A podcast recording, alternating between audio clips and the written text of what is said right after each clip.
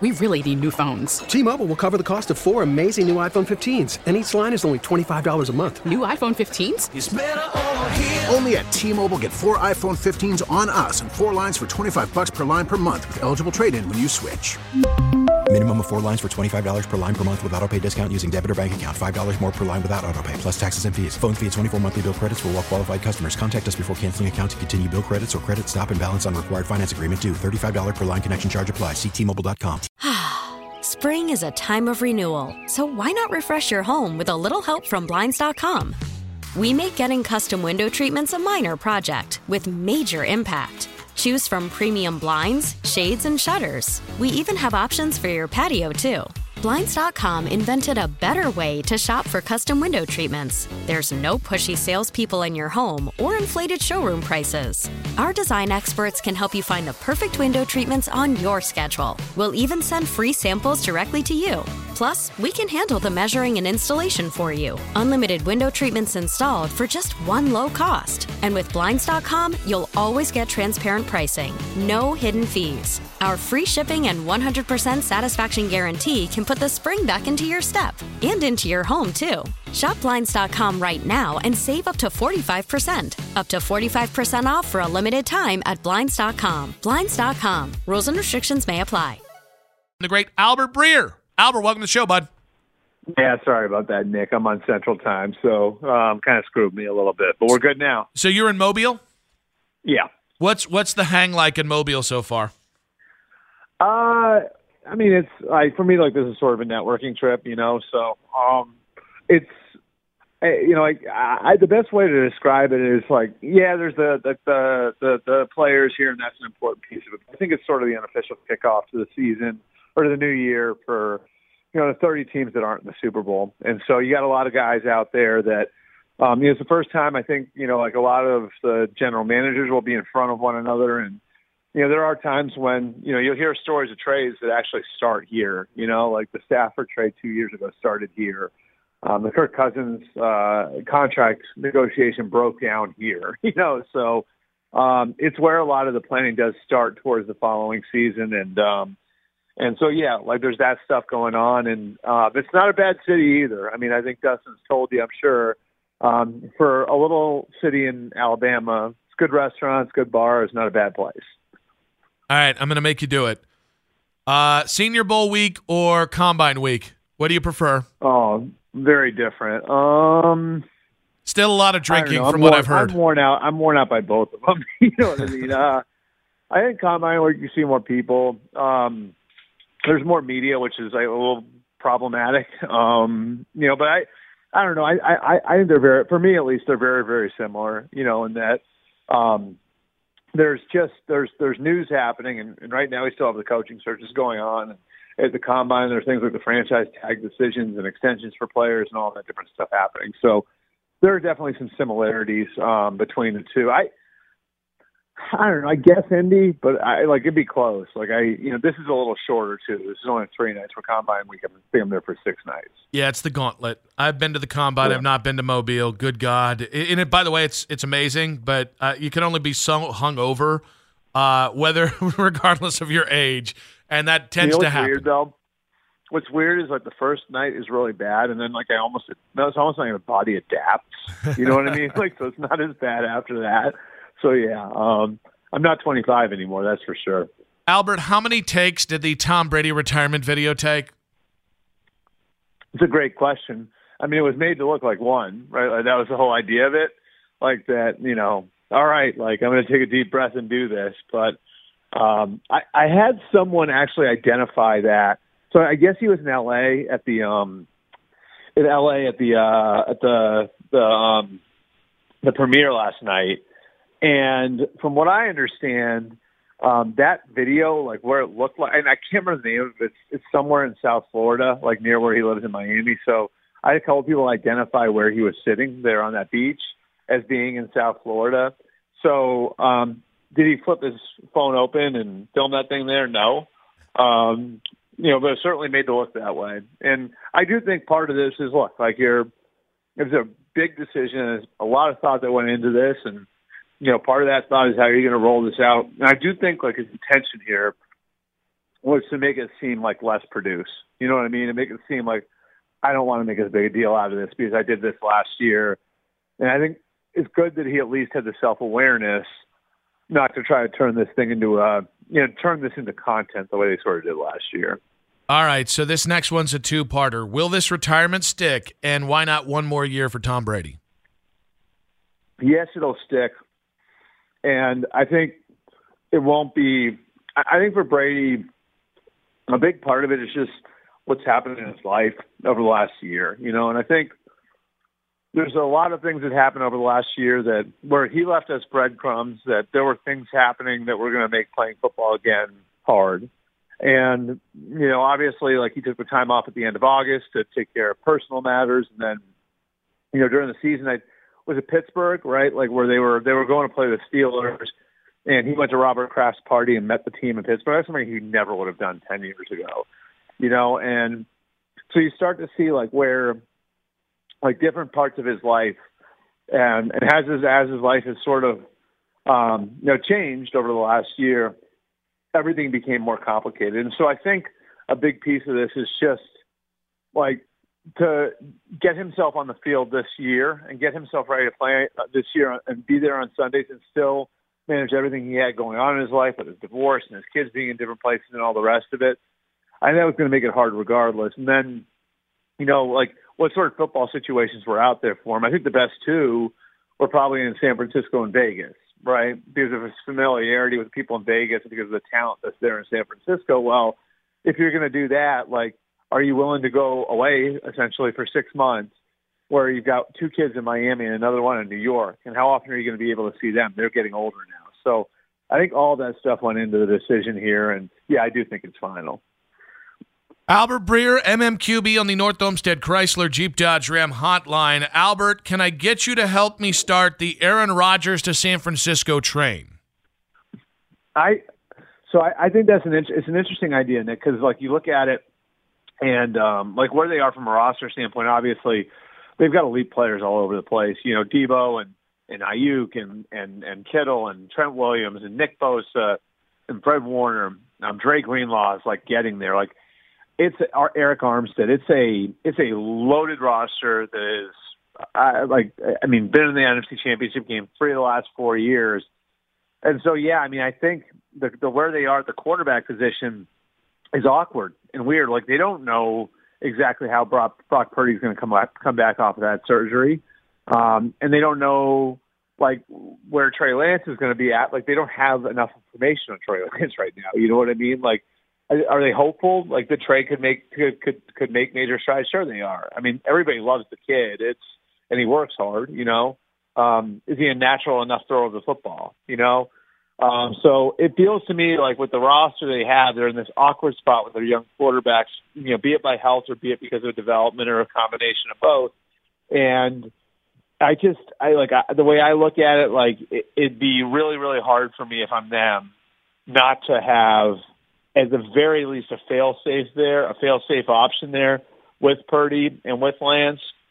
And I mean, I, I think I like you look at the roster, and if the opportunity to go and get somebody like Rodgers presents itself, I think you have to really think about it. And here's the other thing, like you know, you, you, you look at where they are from a cap standpoint, that's going to play into it too. So would Rodgers be willing to take less to come to San Francisco?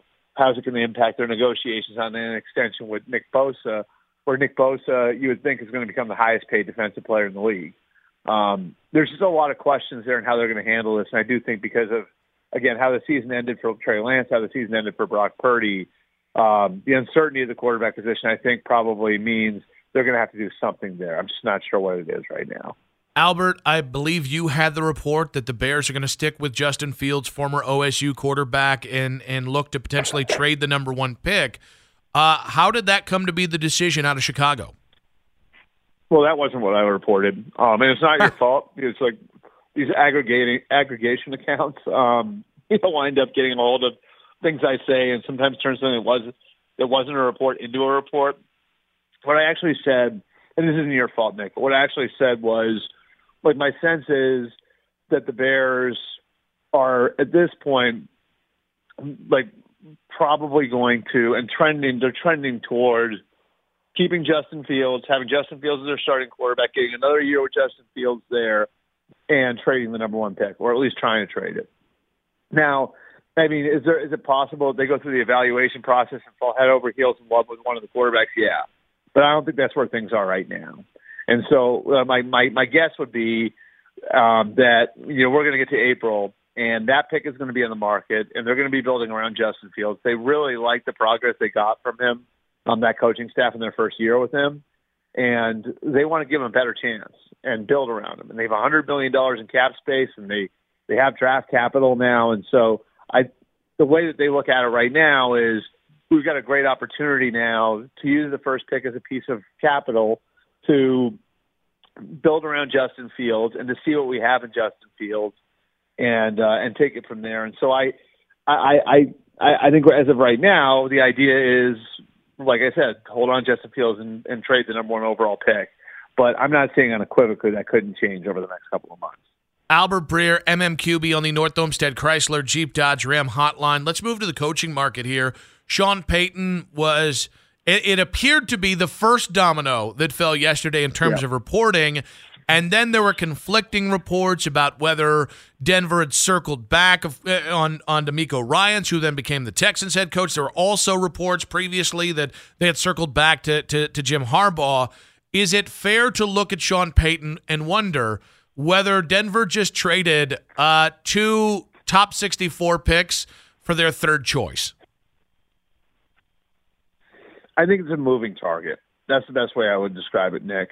I, I think the the cost, the, the the front end and back end cost of going and getting Sean Payton.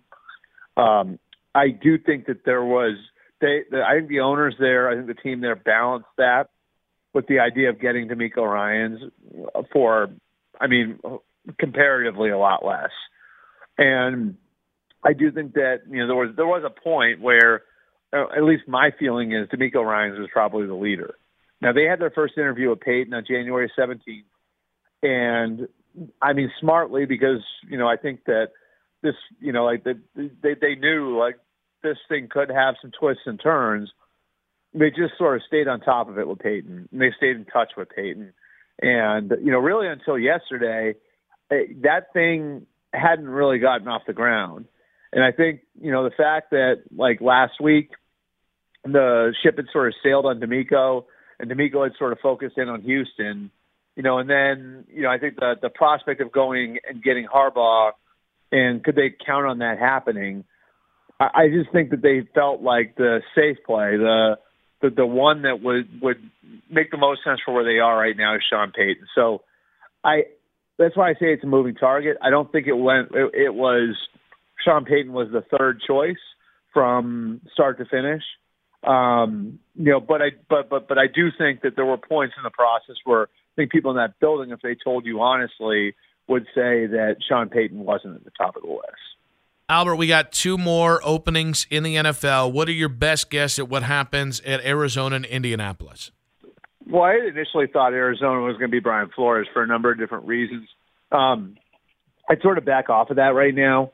Um, and I, I think, you know, like looking at a couple of the, you know, a couple of the, the, the, the, the, the guys that have gone through there, uh, could Ejiro Evero pull the upset? Do they look at the idea of promoting Vance Joseph?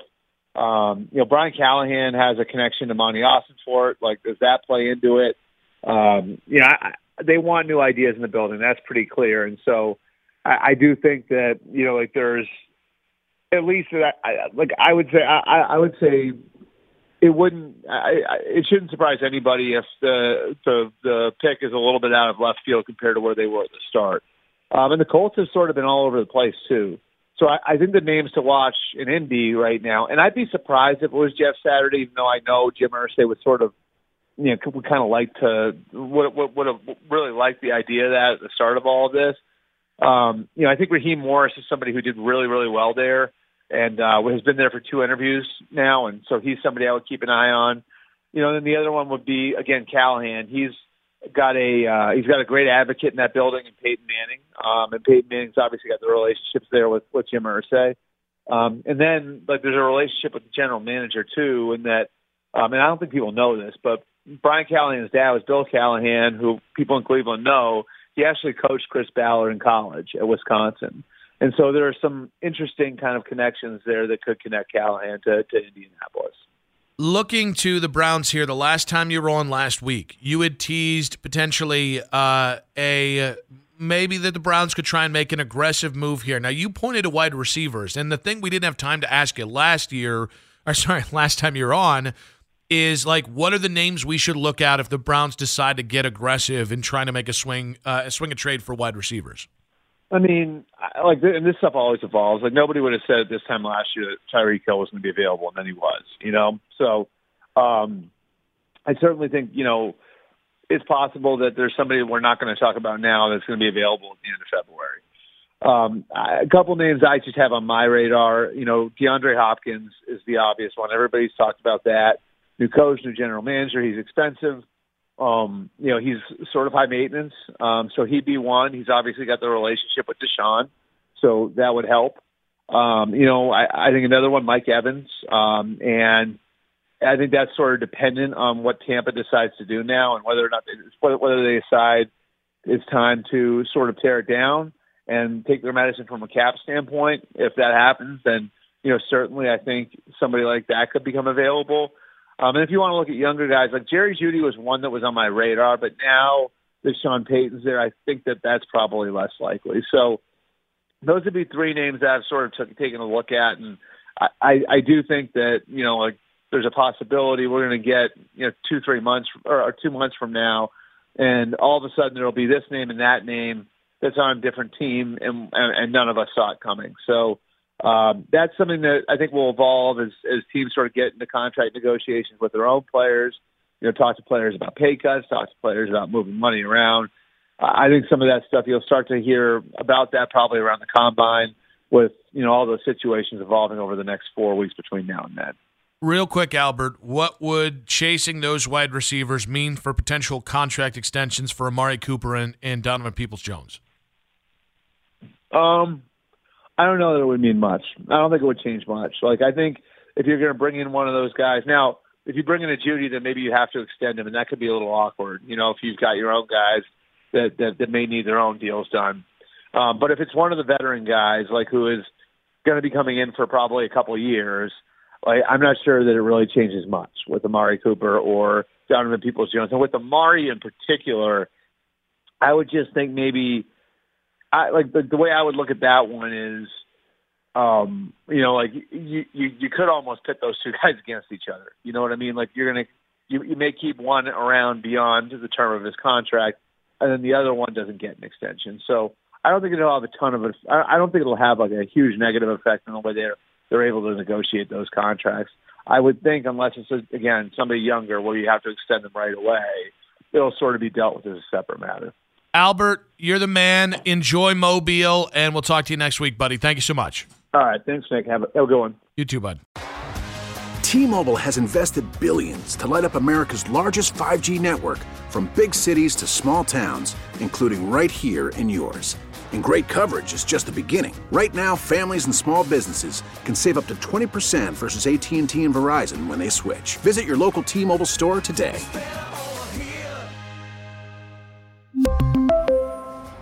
Plan savings with three lines of T Mobile Essentials versus comparable available plans. Plan features and taxes and fees may vary. Spring is a time of renewal, so why not refresh your home with a little help from Blinds.com? We make getting custom window treatments a minor project with major impact. Choose from premium blinds, shades, and shutters. We even have options for your patio, too. Blinds.com invented a better way to shop for custom window treatments. There's no pushy salespeople in your home or inflated showroom prices. Our design experts can help you find the perfect window treatments on your schedule. We'll even send free samples directly to you.